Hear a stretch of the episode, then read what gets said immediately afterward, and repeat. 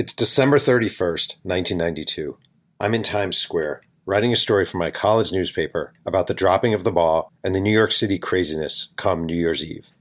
There are people everywhere. It smells like beer and body odor. I take a break to relieve myself and depart the frigid night to enter the bathroom of some random bar. I mosey up to the urinal, unzip my pants, start to pee. Then, plop, my reporter's notepad falls into a puddle of piss. I look at it. The pages are soaking in yellow. I look at it again. Yellow. More yellow. I do what I'm trained to do. I pick up the P log pad, flop it a few times into the air, and continue with my assignment. Happy New Year. My name is Jeff Pearlman. That was 27 years ago. I'd make the same decision today. I'm the New York Times bestselling author of nine books and the host of Two Writers Slinging Yang, the podcast where one writer, me, talks writing with another writer every week. Today's episode features David Climer, my former Tennessean colleague and one of the best newspaper columnists to walk the planet. We talk calling on Pat Summitt to step away, sitting near the bomb during the 1996 Olympic Games, and assessing life with pancreatic cancer. This is episode number 135. Let's sling some yang. All right, David. When I was at the Tennessean, I think it was 24, there were two main sports columnists or, or two sort to me larger than life figures.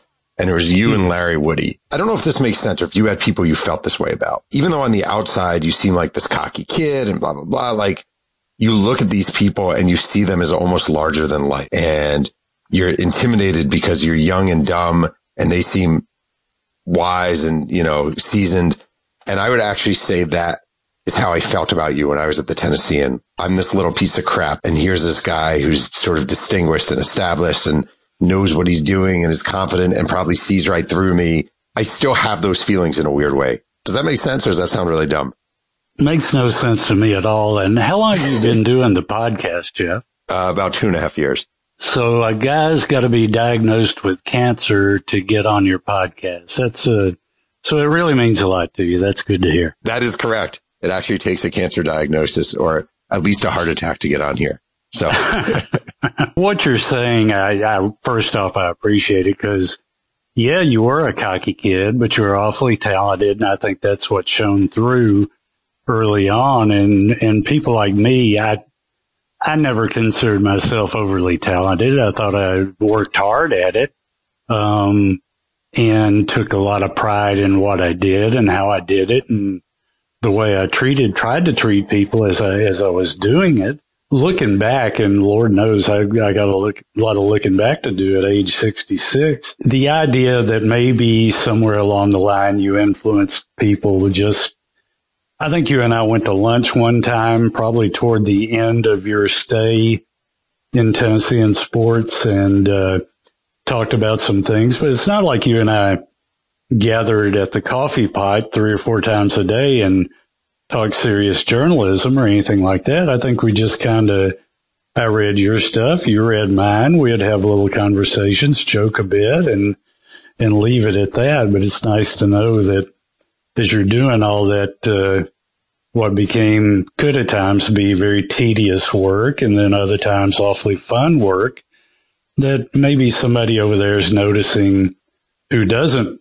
You like the people that write your paycheck to really notice, but maybe some of the younger ones uh, see something along the way and kind of kind of gravitate toward a couple of things you do and then figure out ways to reinvent that. And so it suits themselves, but it's very, very kind of you to say, and I appreciate that. You can't bury the lead here. So you, um, you're going through a, you're going through a, a battle with pancreatic cancer. Do you find yourself at all ever asking yourself whether this whole journalism thing was worth it? You spent starting in 1974, I think your first byline in the Tennessean. Um, you left Sounds in 2015. Right. As you sit here and you think about it all, was it worth it? Yeah, you know, there there are times that you wonder, well, what, have I gotten into? I, as far as a career path goes, I think I wrote one time, and if you're born with a sports writing gene, I got it because, you know, I, I played sports as a kid, wasn't very good, but loved it. But I, I watched really good players and I watched really good people and I tried to pay attention to, uh, to what went into that beyond just natural ability. And I'm talking about not only athletes, but the coaches and support people and all that. What, what made them different and, and how they impacted. I had a profound interest in sports. I found I could write a bit. You know, the hours could be rotten. Uh, travel could be as much fun as it was on some trips. Nothing against Southeast Eastern Conference members schools, but you wake up in a couple of those towns and for a basketball game in the middle of November and it's like, what in the world am I doing? So looking back over the whole, I, I'd change a lot of things. I'd change the way I approach some stories. I'd change the way I wrote some stories. I'd, I'd change, frankly, the way I treated some people, but changing career path, absolutely not. It, it was a good life and I think very rewarding. And, you know, I, I'm sure you do the same thing today when you, when you speak to young people, everything's so different now and I can't really relate. But if the question comes up, well, should I really do this? My answer is, if you're asking yourself, should you really do it? No. But if you really believe in what you're doing and you really believe you can make a difference, hell yeah, jump into that. It's, uh, the business has changed, but the, the rewards are still there to be had. I want to throw a big fat question at you and I'm not even sure how to phrase it, but okay. you were born, uh, 1953. Very good. 1957, the Supreme Court desegregated schools in Tennessee. And yes, uh, I wrote a biography mm-hmm. of Walter Payton and Walter Payton was at the forefront right. of desegregation in, in, Mississippi. You were a white kid, a white mm-hmm. sports writer covering Tennessee State, a historically black college, covering their football team early in your career. And I sort of wonder what that marriage was like. Like, did you had you spent your life around African American? Was it a matter of the team accepting and embracing you as a beat writer? Or was it smooth? Was it clunky? Uh, clunky is a good word. Let's let's go back a little. The Supreme Court may have made its ruling in '57, but uh, let's just say the memo didn't get all the way around the state very quickly. I, I was in the third grade, I believe, at McLean School in Lebanon, Tennessee before the first black student, African American student, entered that school. Now it could be right, could have been second grade, could have been fourth, but I'm pretty sure it was third. So uh, a guy's named John Hall, I remember him. Uh, I actually went to school through high school with John, but that in those days, and I hate to be the old guy talking about those days, but they are true, that Lebanon, like many small towns and even big town, Nashville, had a white part of town and a black part of town. And the twain did meet. Now that was a beautiful thing, especially about sports. That's where you had crossover because if you're sweating your butt off and you're playing pickup basketball in the middle of the summer, or what you ain't paying attention to who's what color. It's just, okay, who's on my team and how come that guy keeps kicking my butt? So that's where, that's where you got away from it. But segregation was very real. I remember, gosh, I'm, I'm sure I'm in school, grammar school at least, if not even toward junior high, white only water fountains, black only water fountains uh, movie theater. The balcony was for, for African Americans. Everything downstairs was for, for white folks. So all that is part of what I grew up with. Um, and some people to this day, and some of them are still friends of mine. It's hard to believe, but they wish it were still that way around here. So it, the, the whole Tennessee state experience, Jeff, to me the best thing that could ever have happened to me to get me deep into the job at the Tennessean was getting the Tennessee State beat.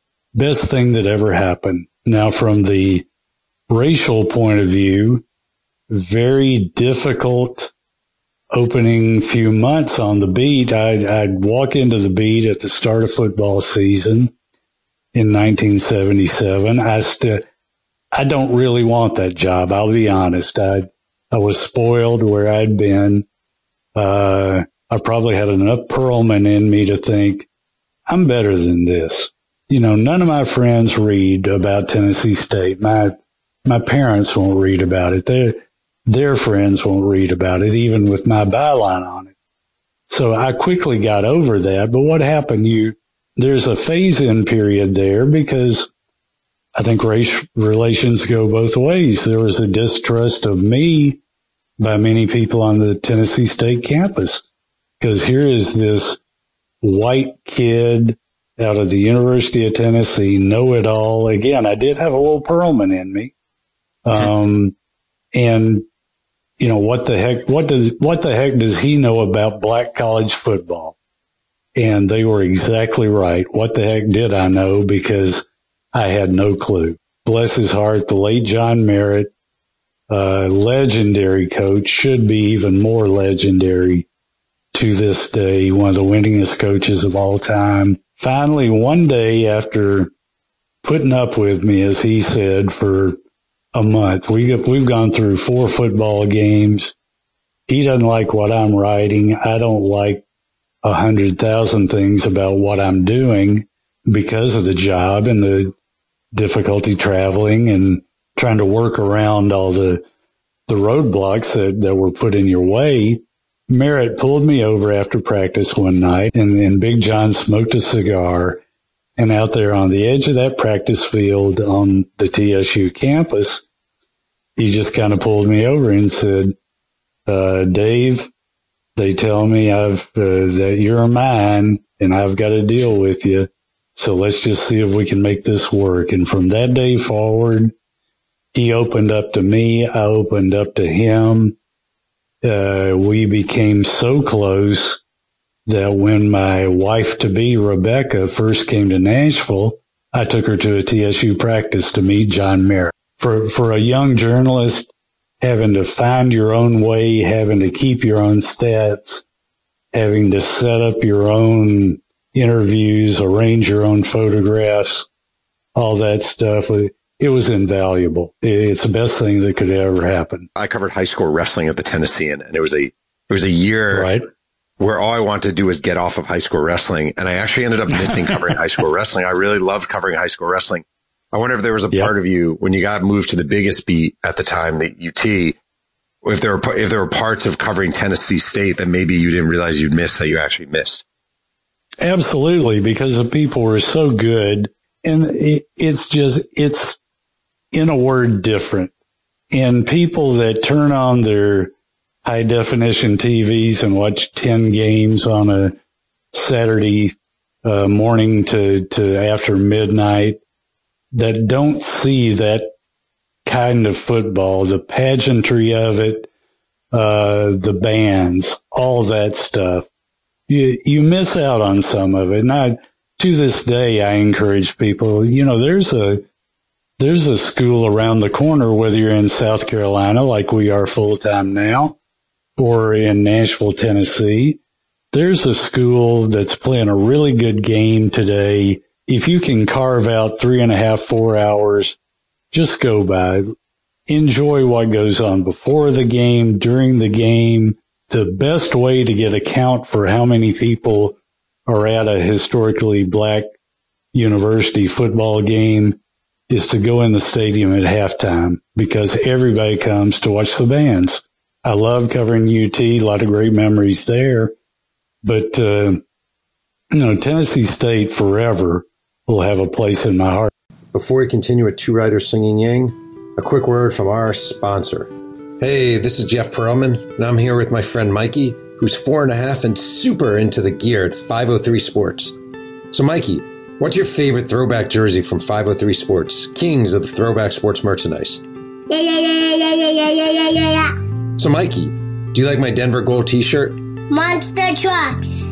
How about my Mike Rozier Maulers jersey? No, I want a grown up jersey. Oh, would you like a 503 Sports jersey? How about this Ken Griffey Jr. minor league jersey? He's a baby. Mikey, how often do you go to 503-sports.com to order stuff? Poop. Oh, what kind of poop? Angel poop. I don't know, man. I feel like there's some hostility here. I, I was just thinking of something that um, happened to me when I was at the Tennessee, and I definitely never told you about this, but I um I was still a features writer, and there was a guy named Gene Wyatt. I'm sure you remember. Uh, oh yeah, oh yeah. And one day, um, and Gene Wyatt at, at, that point was just the film reviewer for the Tennessean, but he was kind of this large figure yeah. in the offices. One day, I told him that I'd just seen the Spike Lee movie "Do the Right Thing." He said to me, "Just another blank director with an attitude. Uh, and the uh-huh. word he used was, was the N word. I was 23 years old and all I heard was that Gene Wyatt was this legend, right? And, uh, I ended up sending him an inter office email saying, I just wanted you to know I was really, I, I just, I was really bothered by that and blah, blah, blah. And yep.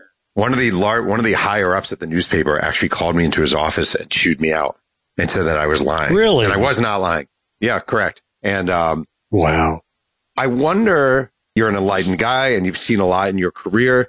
How throughout your life you handled those situations? You're covering Tennessee State and maybe someone's right. Oh, they put you on the N beat. How, how did you go about handling those situations and how are you supposed to? Yeah, I, I don't know that I handled it well. I never got that kind of pushback in the office and I, I regret hearing that. That's stuff like that just well, uh, those I always hate the, well, those were those days and that's just the way people were. Well, people can and should change.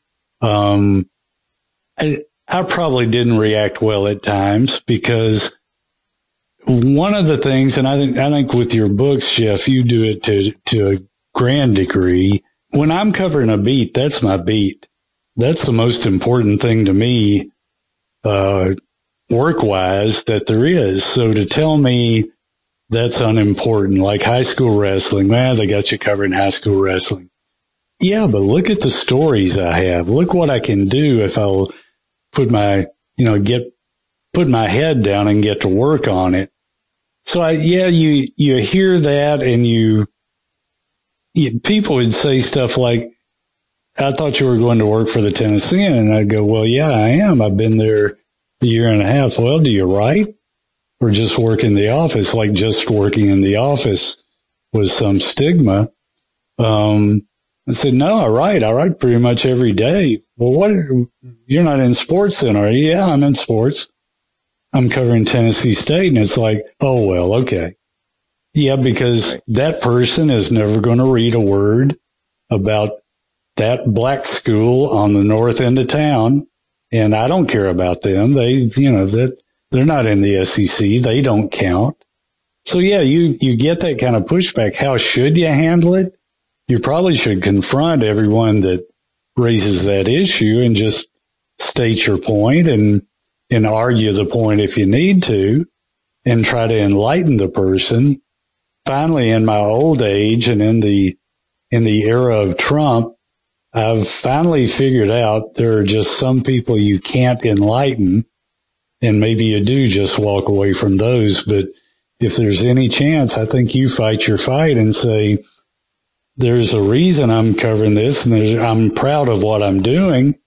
And here, uh, try reading this story. I think it's pretty damn good. So that's the way you probably ought to do it. So you, became a columnist in 94 and you, uh, I asked you about the, the memorable pieces you wrote, and there are two I want to talk about. One, March 28th, 2012. It's time for Summitt to make hard decision. And oh yeah, you you wrote a column. Pat Summitt was the uh, the University of Tennessee women's coach, obviously a legend, and but she was going battling Alzheimer's. And um, I'll just right. read your lead real quick. Was you said right up front? Let's be clear on one thing. This is Pat Summitt's call. After 38 years, 1,098 victories, and countless lives touched, she has earned that privilege, but it's time. As much as we all admire Summitt for her accomplishments, for what she has meant to her university and her sport, and most of all for her grace in dealing with such a horrible disease, the time has come to step away. One season dealing with the diagnosis of early onset dementia Alzheimer's type under such a microscope was courageous. Another season would be tragedy. And you wrote this mm-hmm. very reasoned, but kind of painful to read take that she needs mm-hmm. to get mm-hmm. away from the program and it's time to pass the torch. What goes into writing that? How much do you have self debate before you put it out there? And do it all cringe even before it comes out, knowing that you're going to get a ton of shit over this one? Yeah, I, w- I was worried less about the ton of shit than just, I, how do you explain it? I was worried how Pat might accept it or not accept it. And in those, uh, let, let's give a little background. Pat had been diagnosed with early onset Alzheimer's the summer before. She had really struggled down the stretch of the previous year and uh, thought it was, uh, she had rheumatoid arthritis, thought she was having a reaction to a medication change.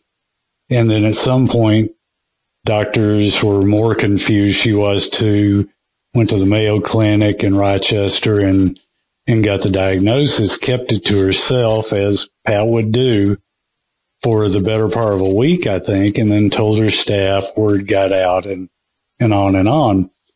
She decided, the university decided, and, and I think it was probably the right thing to do, if not certainly the right thing to do. Holly Warlick was her trusted lieutenant. Holly had been an had played there, former walk on who had become an All American. Holly had worked for her for decades, knew the program inside and out. And Holly took on the responsibility that the head coach normally had. Um, it was clear Pat had lost something and it was something that wasn't coming back. So thing you, you saw, and I didn't cover the Lady Vols every game. Don't want to misrepresent that, but I was around them enough to to see some of what was going on. I remember one game in particular, and I think it's probably somewhere in that column or it's in one I wrote, where she stood up at the end of a game and she didn't sit at the at the head of the bench. She sat kind of in the middle, which was odd, or even at the the far end. As the season went along, it became clear she was less and less involved. At the end of a game, the Lady Vols won. She stood up and it was clear she had no idea what to do. Now for decades, she had walked to the other, the opposing bench. You know, they cross paths, high five and congratulate each other on good game and all that. But she stood there for what seemed like an eternity with a glazed look on her face. And it was just obvious to me what was going on. Holly Warlick, to her credit, realized it pretty quickly, went down, grabbed Pat by the arm, kind of steered her along. And then she got in her element, went through the motions, did all that. So I, I was talking to a really good source over the years who was right in the middle of it. And that person told me, yeah, we talked later and Coach Summitt just wasn't really there. And that was an indicator to me of how bad it had gotten and how much worse it would get. So you knew the time was coming. You saw the pressure it was putting on players, the impact it had on recruiting. Yeah, players still wanted to come and play for Pat Summitt, but they really weren't playing for Pat Summitt. Uh, you in particular saw the impact on Holly Warlick, who couldn't get out from behind this shadow. So it was time, but how do you, how do you confront that personally? With some trepidation, you, I, I knew in my heart what I was writing was correct. I knew it couldn't and shouldn't go on, but I also wondered, if the university, which frankly, by that time had lost most of its leadership, and I'm not sure it's found it since, um, didn't really, they were just trying to, it, it was almost like, let's kind of pretend this isn't happening and maybe it'll go away kind of thing. Uh, but yeah, you, you know, you're going to get bad, uh, aggressive calls the next day. And I, I was one of those office guys. I couldn't work from home. I had to go to the office. I answered the phone, did all that stuff. So I got all that crap. We got a death threat. They call me into human resources for that little talking to. And as fate would have it, I was supposed to leave town a day later and somebody had said, I know where you live, gave me the address. I know when your wife gets home from work and all that stuff. So they did what they had to do. And Rebecca and I talked about it, and she said, "I'll go on. I'll be fine," and and all that. but yeah, you you know it's you know it's going to be shitty the next day, but I, I think there's a responsibility there, and no one in the media had even whispered about it publicly uh, prior to that. The Knoxville media had taken hands off. Um, good guys covering, uh, but they just hadn't wanted to take it on. In part because they're there every day and they they know the repercussions they'll face. Um, but it had to be said, and fortunately, uh, Dave Hart, who was, I think, was, an acting athletic director, then a full time, maybe his full time all along, finally pushed it to the point that it did happen. Um, but it had to happen, and maybe something like that.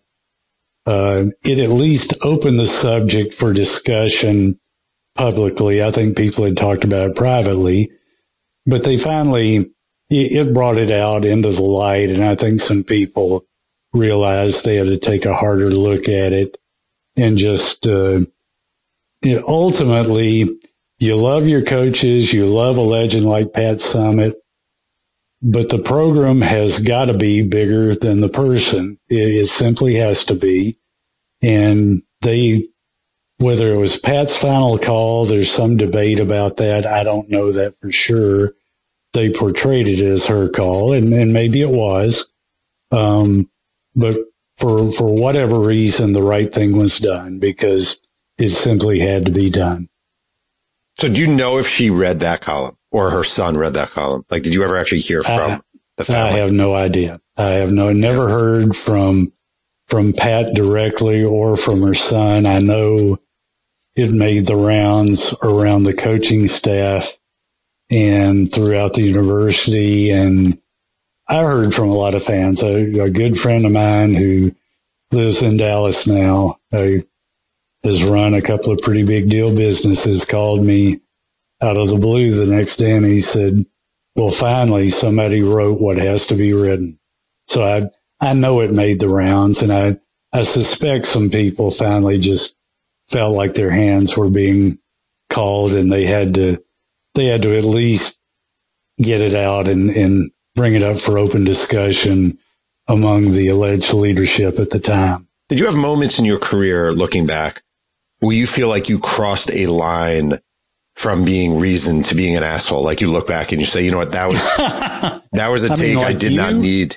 Yeah. Well, I feel like I have a million of them, but I always thought you were much more reasoned. But were there, are there moments, have you had moments where you put something in print and then you think afterwards, you know what, too far? Uh, yeah, I think you do. I can't think of one right offhand, Jeff, but I remember, uh, when I was covering the Tennessee beat, a quarterback named Tony Robinson blew out a knee against Alabama in 1985. Um, and then got into, or maybe before that had been into cocaine trafficking and which became a hell of a story. I had a person who spoke on the record uh, about some things he had personally done for Tony Robinson that were, oh, what's the NCAA term? Extra benefits. And I wrote about that, quoted him as such. He called me the next morning, blessed me out to the nth degree and said, that part was off the record. And I said, so and so, nobody ever used the term off the record. What you told me, I considered on the record. Now, maybe looking back, maybe I should have gone back and said, here's what I'm writing that you said. Now, are we okay with this? Um, what I frankly think happened, he got up the next day, as happened a lot of times in those days when it was an instantaneous media where I posted and there it is for all to see it, you know, 2 a.m. The harsh printed word in the light of day that next morning carried weight that to me, nothing to this day carries. Now, maybe your breaking news does, but uh, there's something about seeing that headline and reading words that are attributed to you either as a voice, a columnist voice like mine was, or this guy in Knoxville, Tennessee, looking at this and going, holy shit, I can't believe I told him that.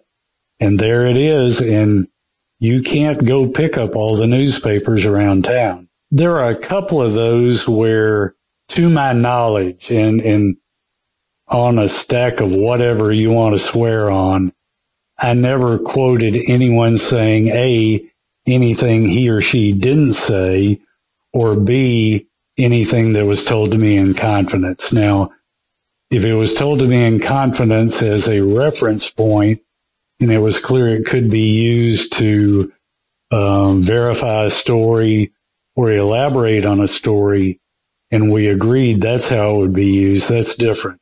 But a direct quote attributed to someone who had said this is totally off the record or off the record or don't use this. To my knowledge, I never, uh, I never went there. That's, that's off limits to me, still is. Even if I'm writing a note to a friend, I, somebody tells me something they don't want me to, to repeat. I won't repeat it. I remember writing something about Reggie White at one point that portrayed him as Reggie for a period of time was this guy. He thought Latin Americans had these gifts and black Americans had these gifts. And, you know, it's the old thing. You can cram 20 Latin Americans in an apartment. They're just fine because that's what they do.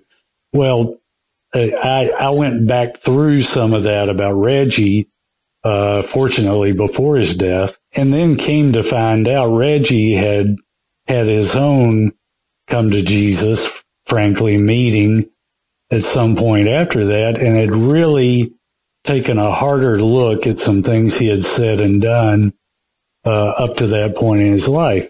Through through my own fault, I was unaware he had he had changed in that way when I wrote what I wrote.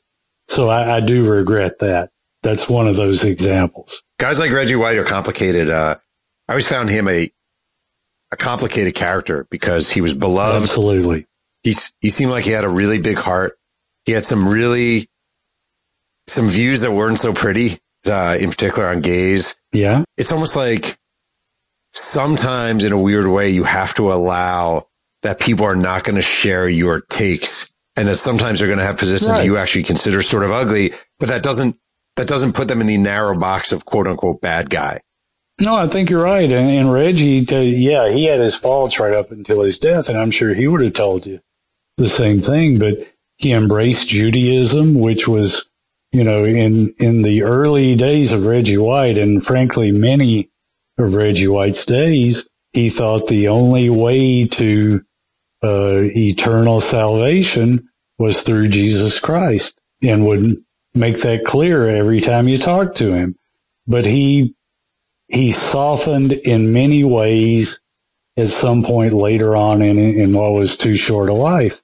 But yeah, people are different and it, it shouldn't take us that long to figure it out. I, you can talk to someone for three minutes and get a pretty good read if you're, so just because someone is a Trumper and I'm not, that doesn't make him or her a bad person. We, uh, unless we go too far, then it makes you a horrible person.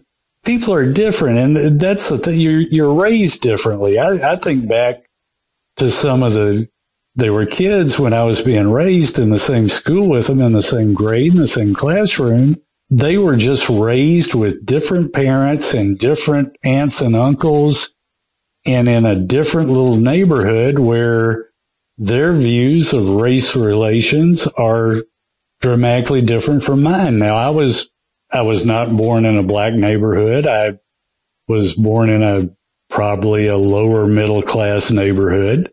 I never wanted for anything that I knew of, but for some fortunate reason to me, I was exposed to things at some point in my life that some other people weren't exposed to. And, you know, my worldviews are different from theirs doesn't mean I don't dearly love some of those people to this day. John Rocker, your, your old buddy had different views than, than most everyone I tend to gravitate to.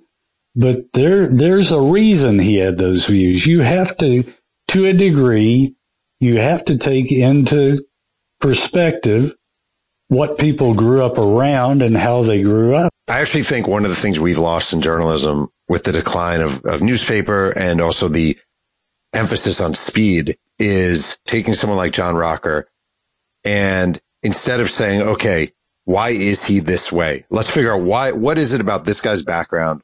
Okay. He grew up in Macon, Georgia. He grew up with this. He right. grew up with that. Now it's just, oh, he's such an asshole. He's a horrible guy. This guy's a jerk. He needs to be suspended. He's awful. And we've lost a lot of the analysis that actually makes people interesting. Yeah. And, and you also have to include in that, Jeff, I'm, I'm sure at some point early on in minor league baseball, he was exposed to black teammates.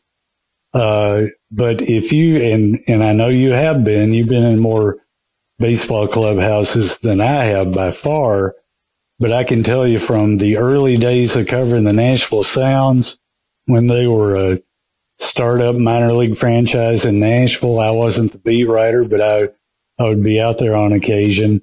A, a baseball, especially a lower minor league baseball organization in those days, I'm talking about the mid to late seventies, could be a, about as racist an area as you could find. Now, guys that get along you know, between pitches and all that. And some of the more progressive ones would get together before and after games, but there was a lot of segregation in the clubhouse when I was covering the Nashville Sounds. So yeah, it's, that's part of, again, that's part of what made Rocker Rocker. He, he was around that for a significant amount of time in, in his life up until that period when you know, he, he just out and out exposed himself for, for what he was at that point. In 1996, you were covering the Atlanta games and you were, uh, very close to the bomb going off, um, when, yes. when it happened. And you actually wrote a, a first person piece for the Tennessean about it. Your, uh,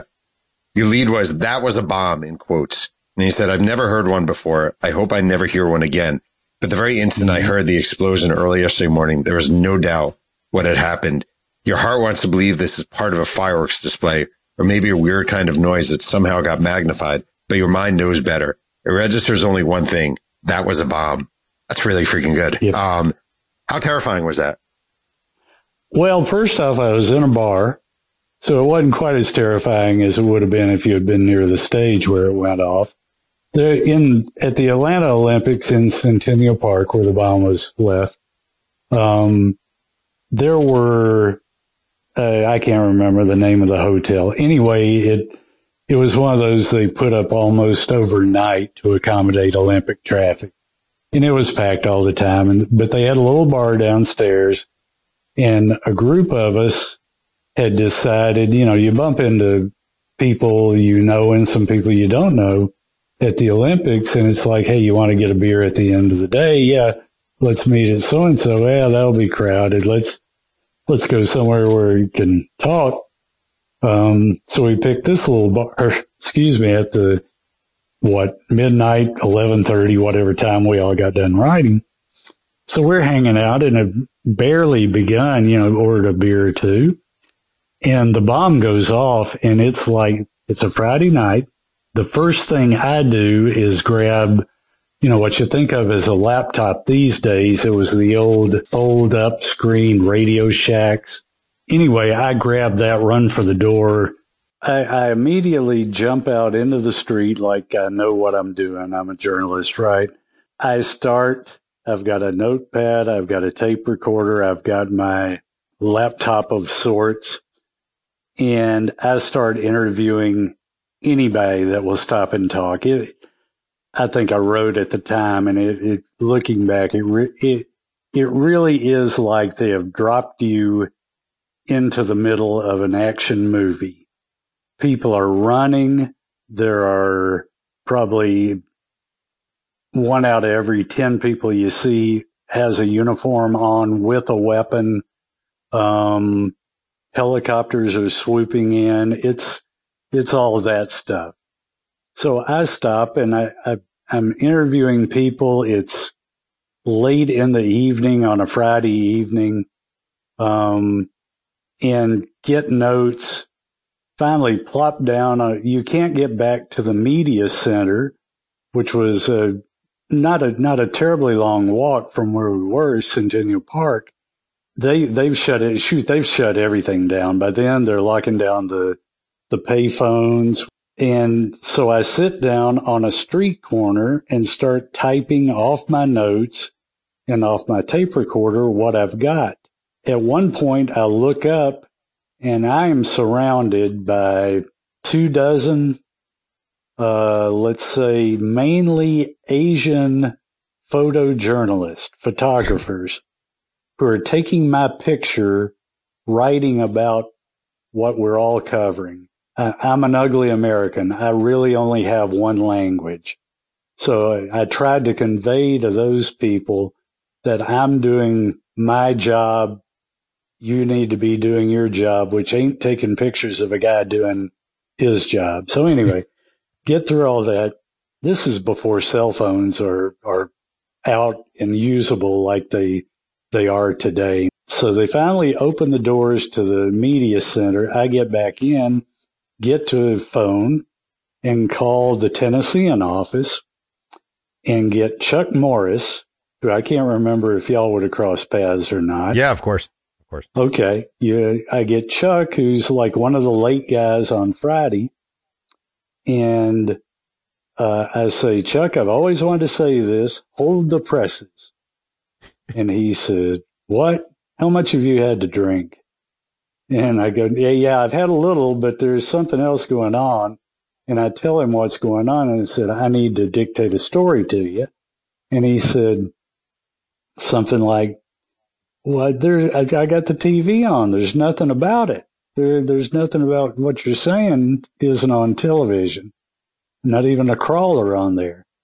And I tell him a little more, trust me, I'm in the middle of this. Bomb just went off and all. And then he says, wait, something just came on TV. Call me back. Of course, uh, phone lines became very hard to come by, outgoing lines out of Atlanta at that point. So I was not able to touch base with him again that night until probably 2.30 or 3 finally got through and he had stuck around and was told the decision was made to run a bulletin off the AP wire and but we want you to write this first person account of what happened for the Sunday paper, which we've been writing on Saturday for Sunday. So that's the story that appeared. But from a sheer you were there moment, that's the biggest breaking news I've ever been a part of by by miles and miles. There is nothing to rival the sound of being that close to what you immediately know is a is a bomb and that that'll stick with me for all my days. Your last column or your last day at the Tennessean was October 30th, uh, 2015. People retire all the time, obviously, and they say, I'm so happy to be leaving and I'm, I'm ready and I'm taking, you know, taking retirement. And you had a high profile job in an awesome city. And then one day you don't like then yeah. it ends. So you're this, you're yep. a high profile job. And then one day you don't have a high profile job and you're a guy living in South Carolina and you don't have the byline. You don't have the name of the paper. Is that a tough transition or not as bad as it sounds?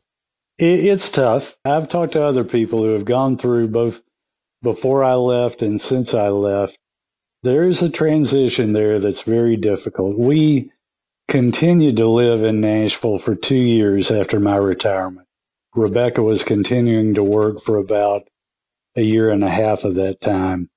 Uh, so I had a lot of time to go out and just go to stuff that I'd, you know, I'd go to a late lunch. I go to a where, you know, go to the grocery, do all the stuff that you, you just do when you're not kind of tied to chasing down stories and writing commentary and doing all that. And for, for the longest time, the longest time for the better part of a year, we're still in Nashville. I'm out in public as much as I've ever been or more. Um, and people are coming up to me and going, Hey, you're the only reason I keep reading the Tennessean. And I'm give it the old, well, don't give up on us, you know, hang in there. And hey, I really enjoyed what you wrote the other day. Well, good, because that was a year and a half ago, but okay. Uh, I, I don't have a big ego. I can say that in all honesty. Never really have. Always had more self doubts than self assurances. But there, there is an ego that goes with that job. You're recognized in, in what were my glory days. Your pictures in the paper about every day. They, you know, they'll run an ad with you on a full page or of something or other. Your, your ugly mug. And you're, you know, when you go to events, I remember going to the Little League World Series in Williamsport the year Goodlettsville won it, um, which I think may have been 14, 2014. Could be wrong on the year.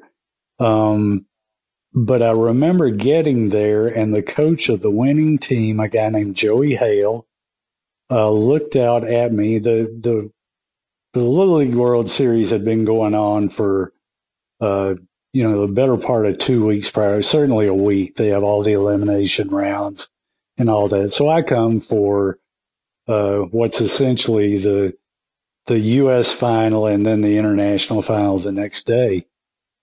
And when I walked in the interview area after that game, where they won to, I think, get into the U.S. final, he looked at me, and I had never met Joey uh, to that up to that moment and looked at me and said, well, something like, and it's a small group of people, but he said, I never thought I would, I would live to the day when David Climer came to, to talk to me after a baseball game. So stuff like that, you just, yeah, it, it's a little embarrassing at the moment, but you also cherish it.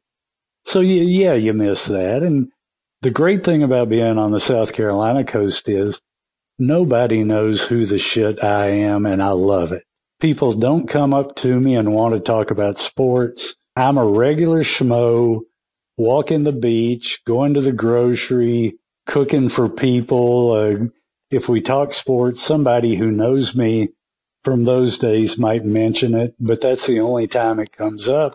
It, it was almost like uh, I've been able to drop my guard this is the best part of me. And, and to be able to say that at 66 is a heck of a thing. You said you recently went back to the Tennessean offices and, uh, I did. I mean, your time at the Tennessean first 1100 Broadway was a pretty grand building. And I remember being there and I would go down to the printing press just to watch the newspaper oh, yeah. being printed because I Me thought it was so thrilling. And it was, it was a two newspaper town and there were battles between the Banner and the Tennessean and the Tennessean produced Halberstam and Al Gore and Tipper Gore worked there. And mm-hmm. it sort of had this huge legacy. It was a feeder to the New York Times and yep. this great journalism. Jerry Thompson infiltrating the KKK. I mean, on and on mm-hmm. and on. Mm-hmm. Are you able to separate yourself enough that seeing what it has become and seeing what newspapers has become doesn't hurt your heart? It hurts my heart because it's not the Tennessean as much as the whole business, the where we've gone. But but yeah, to to go from that old historic and yeah, dusty and uh, creaky in a lot of places, but there were there was a lot of ink around 1100 Broad that's not at the the current digs, which are maybe a quarter mile away, maybe not quite that far. Um, but they've got three floors in a relative high rise. It doesn't have the same soul, and you regret that, but there are still some really good people there. Maria De Varenne, who's the editor, she and I have remained very close. She is great to me. I, I left on really good terms and, and I know some other people didn't. And I understand that how that jades you, but I left with a take it or don't take it buyout offer. I had thought about leaving and we, uh, we had already bought a, a place on the coast so my time had come. And so I didn't leave with that hard feeling that I know a lot of people did. So to see the new place, I'm glad for them that they're still up and running.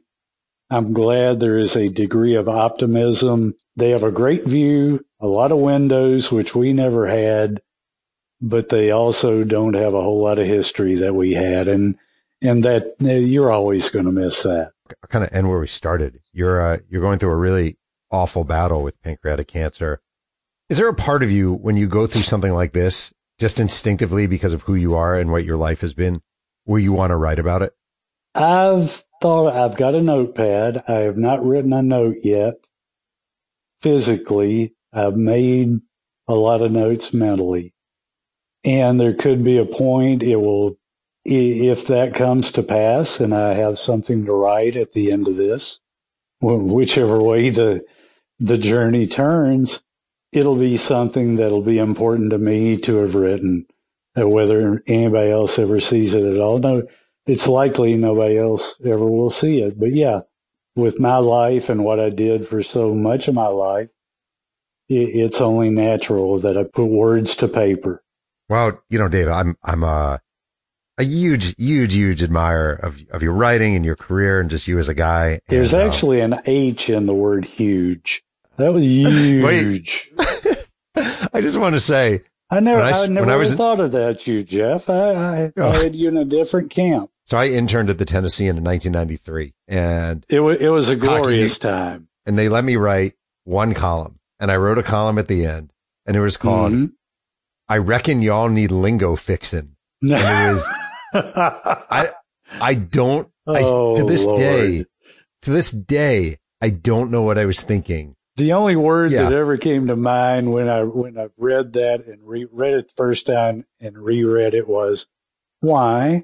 Yeah. it given any subject about Nashville, about the newspaper, about the South, about what you thought about bacon, what anything you could have written. Why in the world did you write that? I think the answer would be because I was an asshole. Well, you could say that about any number of things. Yeah, but that was terrible. I don't know what I was thinking. But here's the other question. Why did an editor allow me to write that? I don't know. And uh, hope heads rolled. it was really bad judgment. Well, I appreciate you doing this. Seriously, this is a, a, a true thrill for me. I, I really appreciate this. You're very, very kind, and I appreciate the opportunity.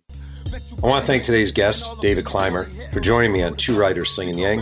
One can listen to Two Writers Slinging Yang on Apple Podcasts, Google Play, and Spotify, and your views are always appreciated. Music is by the dazzling MC White Owl. Thanks again for joining me, and remember, keep writing.